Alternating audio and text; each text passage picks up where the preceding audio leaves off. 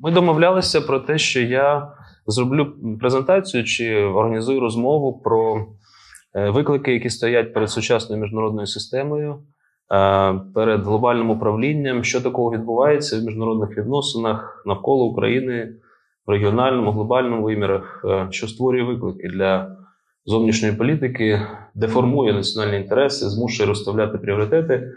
Теми, про які я багато говорю з студентами, з колегами, з експертами з різних країн. А в світі відбувається багато речей. Я виокремив декілька з них. Частина з них стосується е, картини сучасних конфліктів, бо, на жаль, Україна втягнена в е, дуже серйозний конфлікт з Росією, конфлікт, який, скоріше за все, буде дуже тривалим.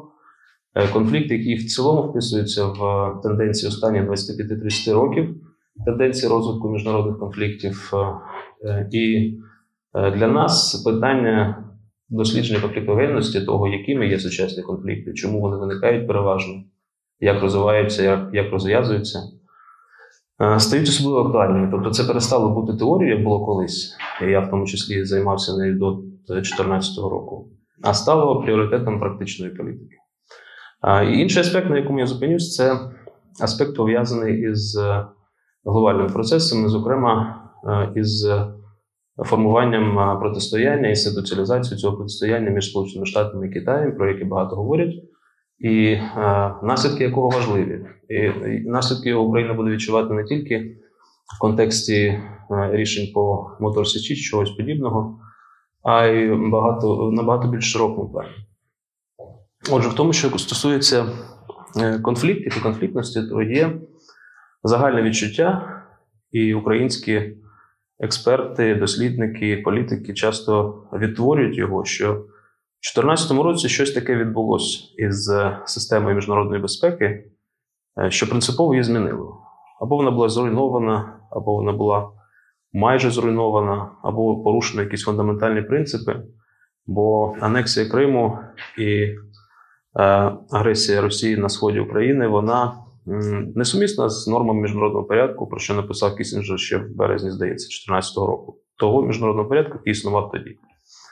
Міжнародний порядок, якщо коротко, це система правил, писаних чи неписаних, які держави е, вважають за краще дотримуватись. Е, можуть можуть бути якісь порушення, можуть бути різні трактування, але в цілому воно створює передбачуваність у відносинах між державами, знімає зайву непотрібну е, невизначеність і дозволяє досягати колективно кращих результатів. Так от норми міжнародного порядку, які виникли е, після холодної війни, а частина з них існувала ще після Другої світової, вони не передбачали анексію території сусідніх держав. І тому е, е, реакція, швидка реакція на події 2014 року полягала в тому, що щось абсолютно нове зараз почнеться, і світ, міжнародна безпека, зокрема, стане іншою. Цей наратив чи ідея е, доволі е, сильно заволоділа умами українців, зокрема. І ми з цього робили багато різних висновків про те, що нас мають, наприклад, підтримувати, про те, що ми захищаємо європейську безпеку чи європейські цінності, і про те, що світ, е, ну, центр тяжіння геополітичних процесів безпекових зміщується в бік України і в цілому російських кордонів, що Росія являє собою виклик не тільки для нас, але й для всього світу в цілому.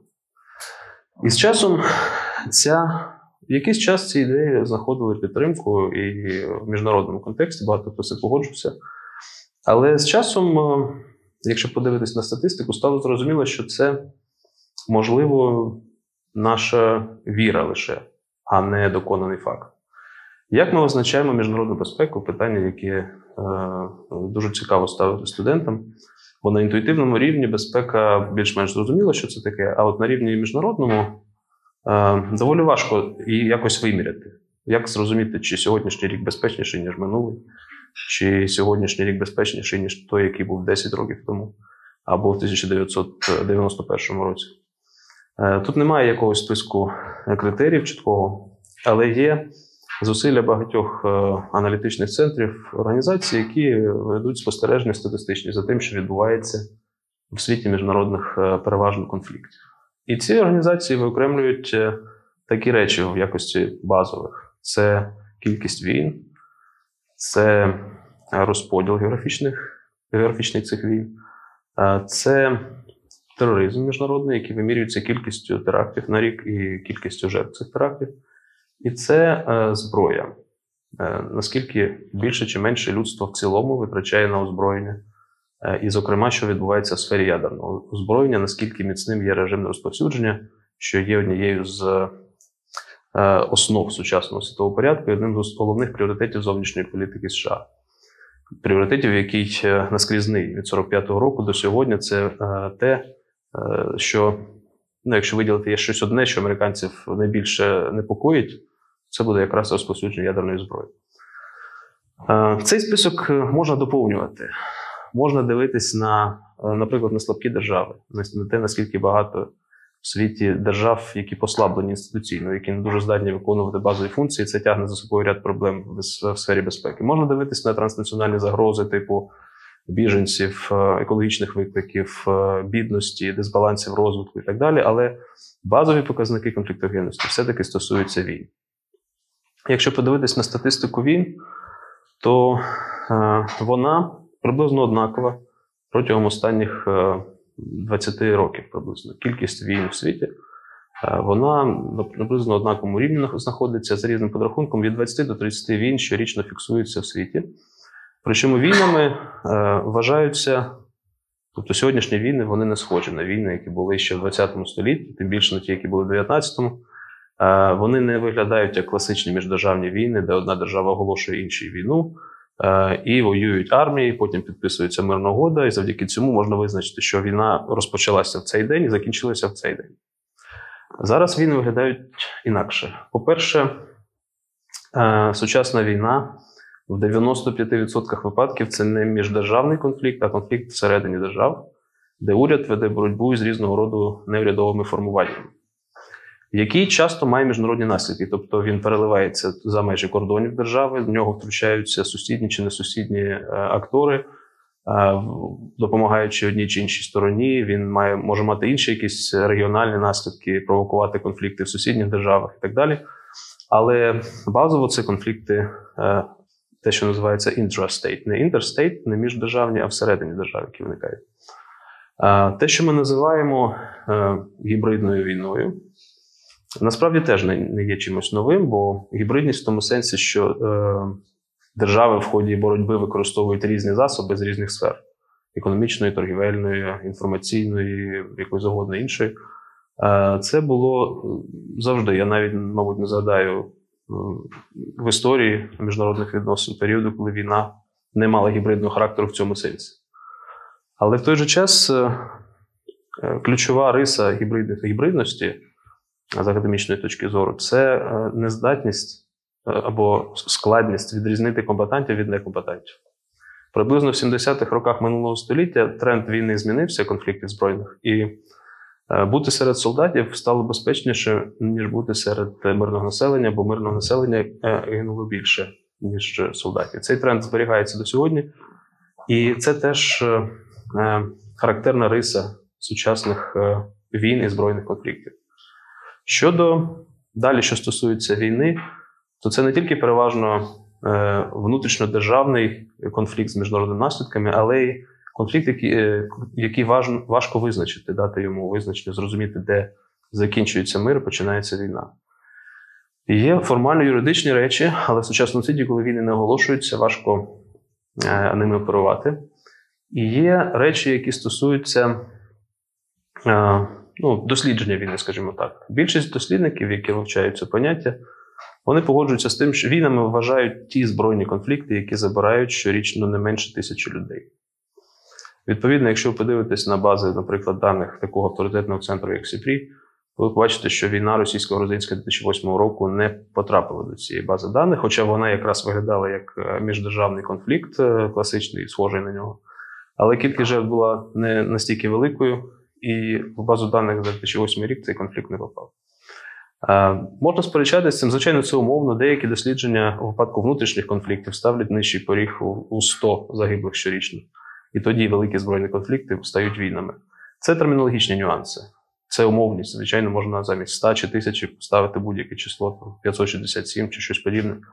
Е, Але воно відображається дискусія те, наскільки іншою стала війна в сучасному світі, наскільки її важко діагностувати, наскільки важко зрозуміти, що з нею робити. Далі ще кілька тенденцій я б згадав, які е, стосуються сучасних особливостей сучасних міжнародних конфліктів. Вони полягають в тому, що не тільки дату початку важко буває визначити, але е, важко буває визначити момент закінчення збройного конфлікту, навіть якщо його називати війною. Справа в тому, що лише близько 25% е, збройних конфліктів чи війн за останні 30 років завершувалися підписанням мирної угоди. Коли сторони збирались, е, підписували угоду, як, наприклад, е, Кемп-Девідську, і завершувалася війна на цьому. Більшість конфліктів завершувалася самі собою. Просто поступово зменшувався градус ескалації, припиняли стріляти, конфлікти заморожувались, е, вони були нерозв'язаними, але е, в них не було е, загиблих. Вони в такому замороженому стані можуть існувати роками або десятиліттями, як Придністровський конфлікт, приміром, який після кількох місяців інтенсивних боїв він перетворився на заморожений, в якому вигляді 30 років майже вже триває.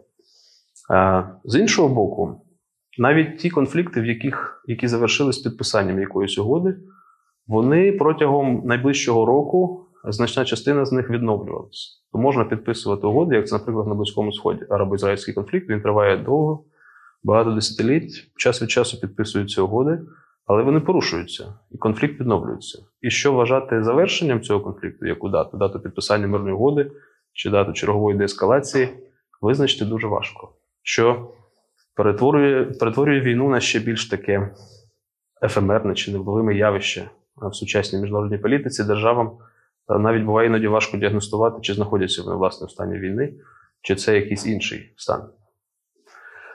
Е, Що стосується інших проявів насильства, то термін війна завдяки своїй розмитості він стає ну, деяка е, девальвація відбувається, і воюють багато з чим, з різними речами, наприклад, з міжнародним тероризмом. Е, Він вважається одним із індикаторів стану міжнародної безпеки. Е, І е, поряд із цим це дуже цікавий приклад е, секюритизації. Це процес, коли якась загроза призначається фактично загрозою. Тобто можна взяти будь-яке явище, зміну клімату, чи там пандемію, чи щось там пов'язане з абсолютно абстрактними речами, типу міграції якихось птахів, і оголосити це загрозою безпеці. Якщо держава володіє достатньою силою для того, щоб змінити порядок денний власне і інших держав, це почне сприйматися як загроза. Сполучені Штати після 2001 року, коли відбулись теракти в Нью-Йорку і Вашингтоні, вони змогли, змогли змінити міжнародний порядок денний, переконавши багато інших держав в тому, що міжнародний тероризм це загроза для всіх. Навіть ті держави, на території яких не було терактів або були незначні, ну щось схоже на теракти, але це не були теракти того типу, які здійснила Аль-Каїда в, на території США. Порядок денний, те, що люди думають про безпеку, е, часто визначає те, якою вона є, куди спрямовуються е, ресурси. Е, Тому міжнародний тероризм цікавий із цієї точки зору, як можна створити проблему для міжнародної безпеки, організувати міжнародні зусилля навколо неї і організувати боротьбу з цією проблемою. Але поряд з цим тероризм дійсно залишається важливою проблемою для міжнародної безпеки. І е, 15-16 роки були роками найбільшої кількості терактів за останні 20 років е, і е, кількості загиблих е, в цих терактах. Але 90 з чимось відсотків від і кількості загиблих в терактах припадає лише на декілька країн на Близькому Сході. Це країни, які знаходяться в слабкому стані, е, іноді в стані колапсу, фактично, типу Сирії, Ірак, Афганістан, е, Сомалі в Африці. Е, Географія Пакистан, можливо. Географія тероризму приблизно там знаходиться. Е, Але тероризм залишається важливою е, рисою і викликом для міжнародної безпеки. Озброєння. Озброєння контролюється, якщо держави витрачають багато грошей на зброю, це індикатор того, що щось не так з міжнародною системою безпеки, індикатор того, що вони почуваються в небезпеці і намагаються зменшити пов'язані з цим ризики. Тут є кілька цікавих нюансів. Ну, по-перше, динаміка озброєнь е, вона е, не переконую в тому, що з 2014 року щось принципово змінилося. Держави не стали набагато більше витрачати на озброєння. Тренди попередні зростання витрат на озброєння збереглись. Деякі країни навіть знизили свої витрати, навіть ті, які знаходяться неподалік від е, російських кордонів. Але тут питання ще в іншому, в тому, що не зовсім зрозуміло, е, накопичення зброї, воно зміцнюється чи підриває міжнародну безпеку. Бо є в міжнародній політиці таке явище, як е, дилема безпеки, воно базове при прийнятті рішень про війну відіграє важливу роль в якому сенсі? Якщо держава відчуває небезпеку з боку сусіда, наприклад, це проблема виключно сприйняття. Ми не можемо оцінювати, сусід побудував 10 танків або літаків. Як нам на це реагувати? Теоретично більшість теорій підкажуть, що нам треба сприймати це як загрозу, бо в нас немає можливості переконатися в добрих намірах цього сусіда. Як ми на це реагуємо, ми теж побудуємо 10 літаків або танків. Е, Сусід, можливо, не мав на увазі нам погрожувати, але він бачить, що ми зміцнили свій е, оборонний потенціал. І починається гонка озброєнь, і виникає спіраль насильства, в якій рано чи пізно якась із сторін е, прийме рішення про початок превентивної війни, вважаючи, що час на їхні, на їхньому боці. В якості ілюстрації я частіше за все використовую тут е, приклад е, Пелопонезької війни. Це конфлікт в стародавній Греції між Афінами і Спартою. Е, дуже відома довга, довга війна, яка розпочалась за таких обставин, що після спільної нічиї з персами два найбільш потужних е, поліси виникли в стародавній Греції Афіни і Спарта. Спарта була сильнішою, але Афіни швидше розвивалися. Вони були багатшими, вони будували флот. І е, такий розвиток спартанці сприйняли як погрозу, бо невідомо, чим це все закінчиться. І якщо чекати, то післязавтра, через 5-10 років, Афіни матимуть більше шансів на перемогу в прямому конфлікті. Е, тому спартанці, не маючи ніяких об'єктивних е, передумов чи підстав для того, щоб воювати з афінянами, Просто самою цією ситуацією підштовх були змушені, вона їх підштовхнула до превентивної війни. Ніхто нічого нікому не зробив. Але спартанські царі вирішили, що краще розпочати війну сьогодні, коли вони мають, умовно кажучи, 55% ймовірності перемогти, ніж воювати завтра, коли в них буде 45%. Це е, чиста теорія раціонального вибору якої спартанці не знали, але інтуїтивно вони розуміли, що краще воювати, коли перевага все ще на твоєму боці. Цей механізм описав свого часу давньогрецький історик Фукідід в своїй історії Пелопонезької війни. І він е, сьогодні використовується для пояснення сучасного стану міжнародної політики, до якої пізніше е, перейду, коли є Сполучені Штати, які нас доганяє Китай. І оця, як е, деякі дослідники використовують термін е, пастка Фукідіда, е, здатна створити, спровокувати насильство між цими країнами, навіть якщо вони цього не хочуть. Крім цього, за допомогою механізму дилеми безпеки можна пояснювати дуже багато конфліктів в історії, в тому числі і рішення, яке приймалось в Кремлі щодо анексії Криму в 2014 році. Е, я схильний, е, ну є кілька рівнів, на яких можна пояснювати різні міжнародні події. Є рівень особи, особи коли ми аналізуємо, ну, рішення приймається особою, зрештою, і ми можемо проаналізувати його схильність до ризику або до обережності, його стан здоров'я, виховання, попередній досвід і так далі, е, і пояснити рішення, які приймалися, його станом. Чому Німеччина е, вступила в Першу світову війну, тому що ну от, е, можливо Кайзер Вільям II не дуже е, довіряв чи приязно ставився до лідерів Франції чи Великобританії чи Сербії в даному випадку, або навпаки, приязно ставився до австро-угорського імператора. Чому Путін анексував Крим? Ну тому що в нього він втратив зв'язок з реальністю, або в нього щось не в порядку з раціональністю. Можна на такому рівні пояснювати, але його недостатньо. Крім цього, є рівень е, взаємодії держав, де конфлікти мають більш абстрактний і тривалий характер, незалежно від того, хто знаходиться при владі. Е, вони будуть підштовхуватися до одних і тих самих рішень, бо такою є е, система взаємодії національних інтересів. А є рівень ну, системний, про який я з якого я почав, до якої я повернусь, коли система підштовхує держави до певних рішень в зовнішній політиці. Так ось я, оскільки вважаю, що особистого рівня недостатньо, то схильний пояснювати рішення щодо Криму дію дилеми безпеки, коли російське керівництво вбирало між двома поганими варіантами або залишити так, як є, або анексувати Крим, і там і там були величезні, величезна ціна за рішення. Але вони обрали е, анексію як е, найменший зол, керуючись дилемою безпеки, бо не могли передбачити наміри України. Так само, як спартанці не могли пересвідчитися в тому, що наміри афінян будуть добрими. Навіть якщо б ті підписали якусь угоду, пообіцяли б щось, не мають звертати уваги на це держави, мають звертати виключно на силові потенціали, і зростання потенціалу Афін становило загрозу для Спарти.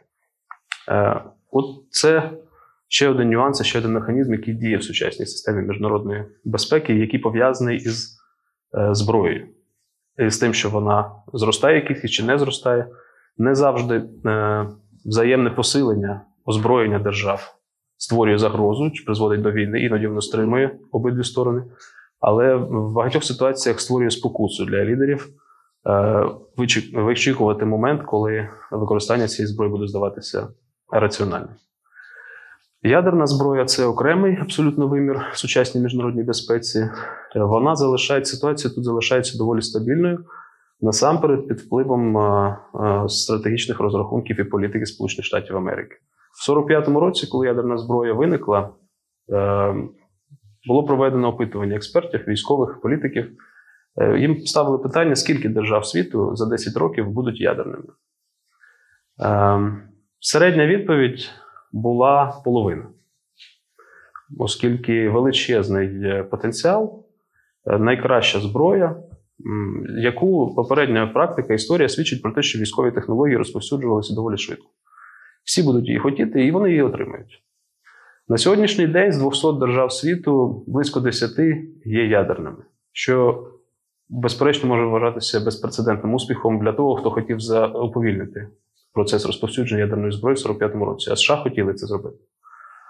Вони для того, для цього використовують сукупність методів. Це методи пов'язані із гарантіями безпеки.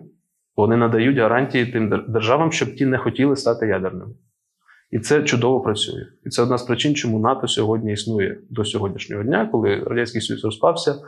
НАТО існує не стільки для того, щоб стримувати Росію, а для того, щоб е, у Німеччині, наприклад, у Італії не виникло бажання отримати власну ядерну зброю. Сполучені Штати до Другої світової війни були країною ізоляціоністською, країною, яка уникала будь-яких гарантій безпеки, нікому їх не давала і прагнула не втручатися в війни на в різних частинах світу. На сьогоднішній день вони е, видали гарантії безпеки близько чотирьом десяткам країн по всьому світу. Тобто різко змінилася їхня політика, вони беруть зобов'язання захищати інших для того, щоб е, уповільнити розповсюдження ядерної зброї. Найближча до порогова країна, яка може отримати, якщо захоче ядерну зброю протягом кількох е, місяців, це Японія. Але вона цього не робить, бо в неї є гарантії безпеки від Сполучених Штатів. Крім цього, Сполучені Штати е, карають за те, що держави хочуть стати ядерними.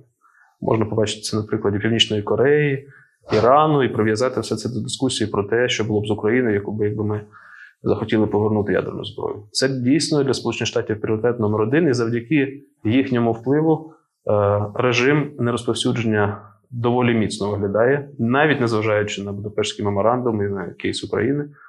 І тут е, міжнародній безпеці мало що загрожує, тому такі речі, як е, годинник ядерної війни, який десь там не пам'ятаю, де час від часу переставляють стрілки, що ми ближче до ядерної війни чи далі, він не дуже надійний індикатор стану міжнародної безпеки. Пару слів про слабкі держави, бо це важливо для України. Ем, в якийсь час, кілька років тому, а можливо, вже не кілька років, років 15, е, проблема слабких держав потрапила у фокус безпекових досліджень. Чому? Тому що стало очевидно, що державами гірше управляють в сучасному світі.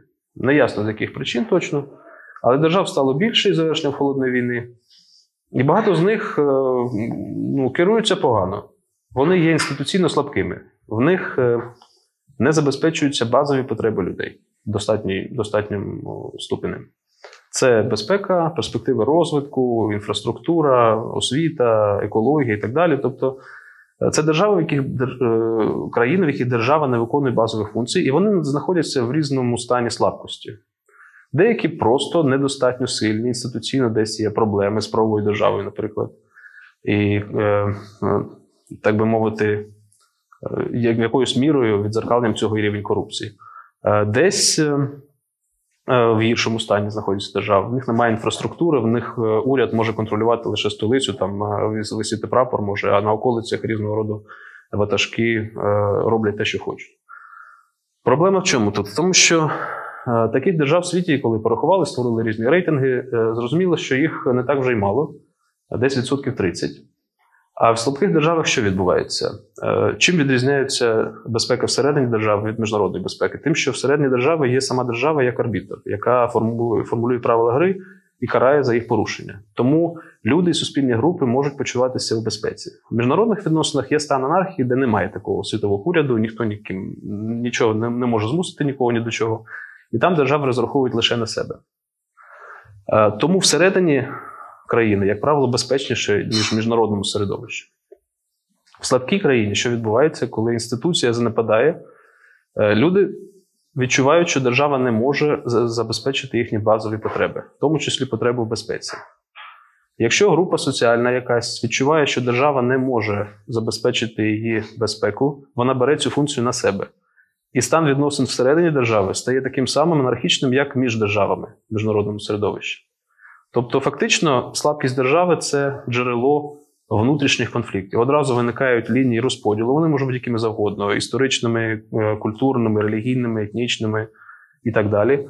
І виникають внутрішні конфлікти. Тому проблема слабкості держав пов'язана із проблемою міжнародних конфліктів. Бо коли виникає конфлікт всередині держави, він зачіпає сусідів, він створює негативні наслідки багато в різних аспектах. Це і біженці, і економічні втрати, і транзитні проблеми, і все що завгодно. І е, цьому намагаються протидіяти. Інша справа це те, що не знають, як цьому протидіяти. Успіхи в подоланні слабкості держав дуже обмежені. Свого часу Сполучені Штати, перемігши талібів в Афганістані Хусейна в Іраку, е, сотні мільярдів доларів витратили на те, щоб побудувати державні інституції в цих державах, е, і не змогли цього зробити. Ці держави залишаються слабкими. В зв'язку з чим ну, є різні шляхи розв'язання таких проблем. Можна ділити державу, як були плани стосовно Іраку. Але е, загальний висновок в тому, що посилення держав проблема складна навіть для найбагатших, для тих, які хочуть це зробити і готові виділяти на це ресурси. Слабка держава, в тому числі, не може ефективно використовувати гроші, які дають. І це ще одна е, важлива проблема сучасної міжнародної безпеки. І повертаючись до стану міжнародної системи і до е, США і Китаю. Чому це важливо? Важливо, тому що, як я вже сказав, е, стан міжнародної системи підказує всім державам, що їм робити, а чого краще не робити, накладає обмеження на їхню зовнішню політику. Якщо взяти одну і та саму державу і поставити її в умову біполярного протистояння, де є два полюси або в умову дає кілька сильних е, полюсів, які між собою е, протистоять, або в систему, в якій є один гегемон, і зовнішня політика буде виглядати по-різному. І теоретично держава має розуміти ті сигнали, які надсилає міжнародна система. Останнім часом відбувається, окрім того, що багато розмов про посилення Китаю, які вже десятиліттями йдуть, але відбувається справжня організація міжнародної політики навколо цього протистояння. Це відбувається і завдяки секюритизації проблеми, і в США, і в Китаї. Тобто і Китай для Сполучених Штатів, і США для Китаю зручні суперники, і е, це протистояння має суб'єктивну таку складову теж. Але і в об'єктивних показниках воно теж е, можна його спостерігати. Китай випередив США. Е, в чому вимірюється сила держав в сучасному світі? Розходяться знову ж таки думки, але більшість е, сходиться на тому, що це обсяг валового національного продукту, е, оборонні видатки, е, військовий бюджет це основні два показники. Далі йдуть е, територія, ядерна зброя, природні копалини, кількість і якість населення, союзники, м'яка сила і так далі. Але основні показники це економіка і військова сила. Причому вони можуть мінятися місцями, якщо змінюється міжнародний контекст. Є періоди, коли значення і цінність військової сили збільшуються, е, коли слабшими стоять правила гри, інституції, інститути. А є періоди, коли економіка виходить на перший план.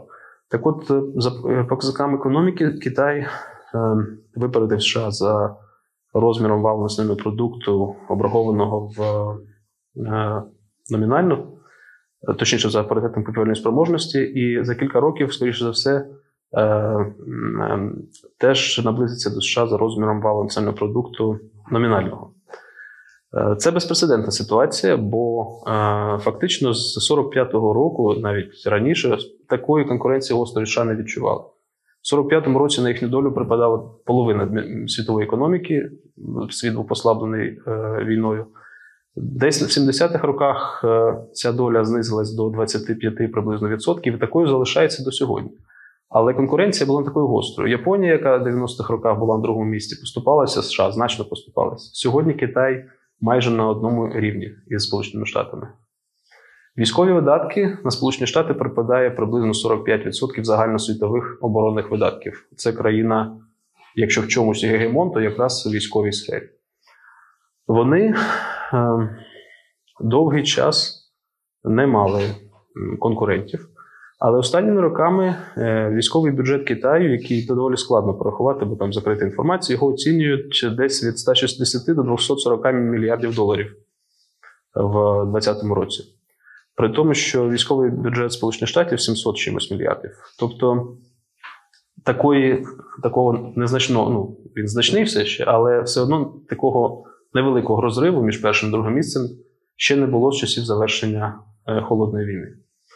Темпи зростання військового бюджету Китая набагато вищі, ніж е, темпи зміни американського військового бюджету, який не тільки зростає, але може і зменшуватися е, в різних роках. І на підставі цього можна зробити висновок, що Китай нас доганяє Сполучені Штати з е, своїми силовими можливостями. Хоча це висновок можна поставити під сумнів, бо Китай це все ще економіка, так би мовити, вчорашнього дня. Можливо, вони використають і для цього створена ініціатива Один пояс, один шлях для того, щоб фактично е, зробити стрибок в економіку 21 століття і е, стати е, розвиненою в повному сенсі економічною державою. У Китаю є інші величезні проблеми. Вони пов'язані з екологією. Деякі дослідники пропонують дисконтувати темпи економічного зростання Китаю, зраховуючи, що шкода навколишньому середовищу величезна. Зростання військового бюджету не спирається на попередні досягнення, бо у Сполучених Штатів не просто великий військовий бюджет, а в них вже готова інфраструктура, техніка і все це є.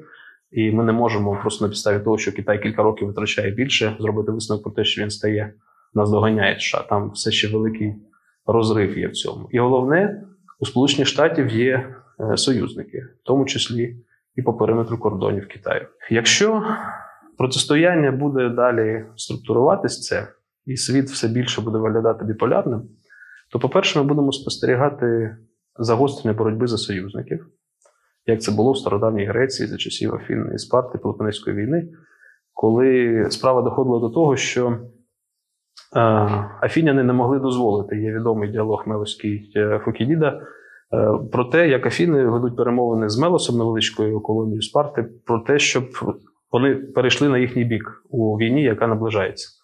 На що Мелосі просять залишити їх нейтральними. Чому ні? І Афіняни відповідають, що вони не можуть цього зробити, бо логіка біполярного протистояння підштовхує до того, що всі, хто не союзники, вони потенційні вороги.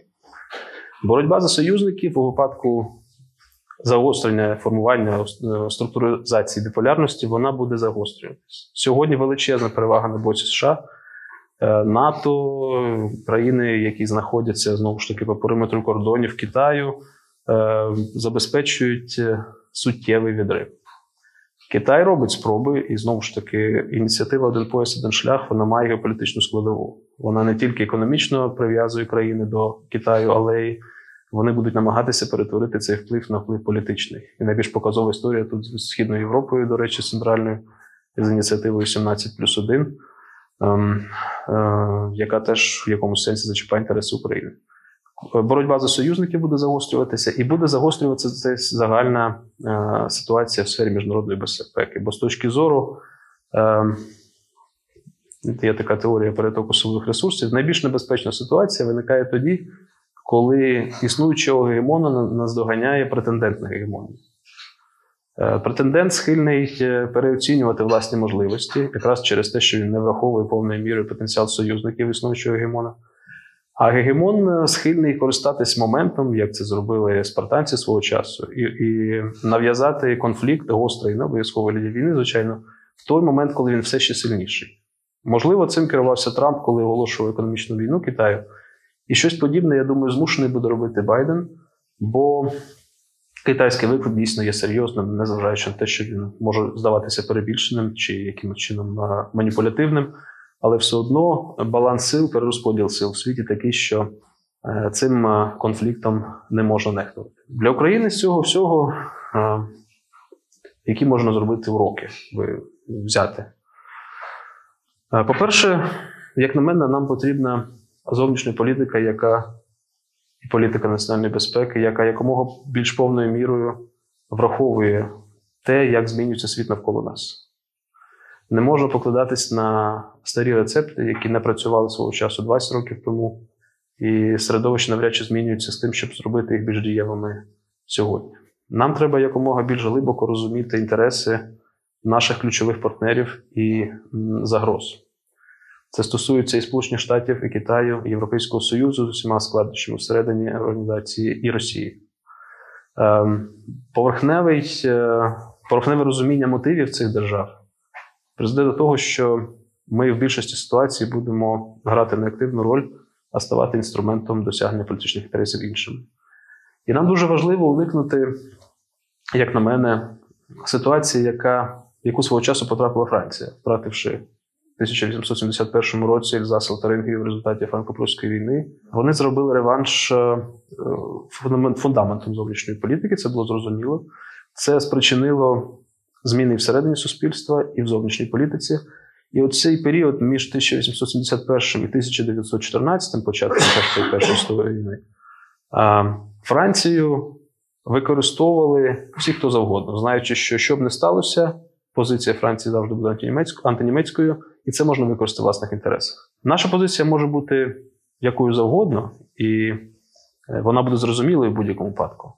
Але чим менше ми буд- нас будуть використовувати, чим більше ми будемо використовувати е, тенденції розвитку міжнародної ситуації на власну користь, е, тим буде в перспективі краще для нас. Я думаю, що на цьому я е, лекційну частину буду завершувати. І якщо є реакції, якісь питання, відповіді задоволенням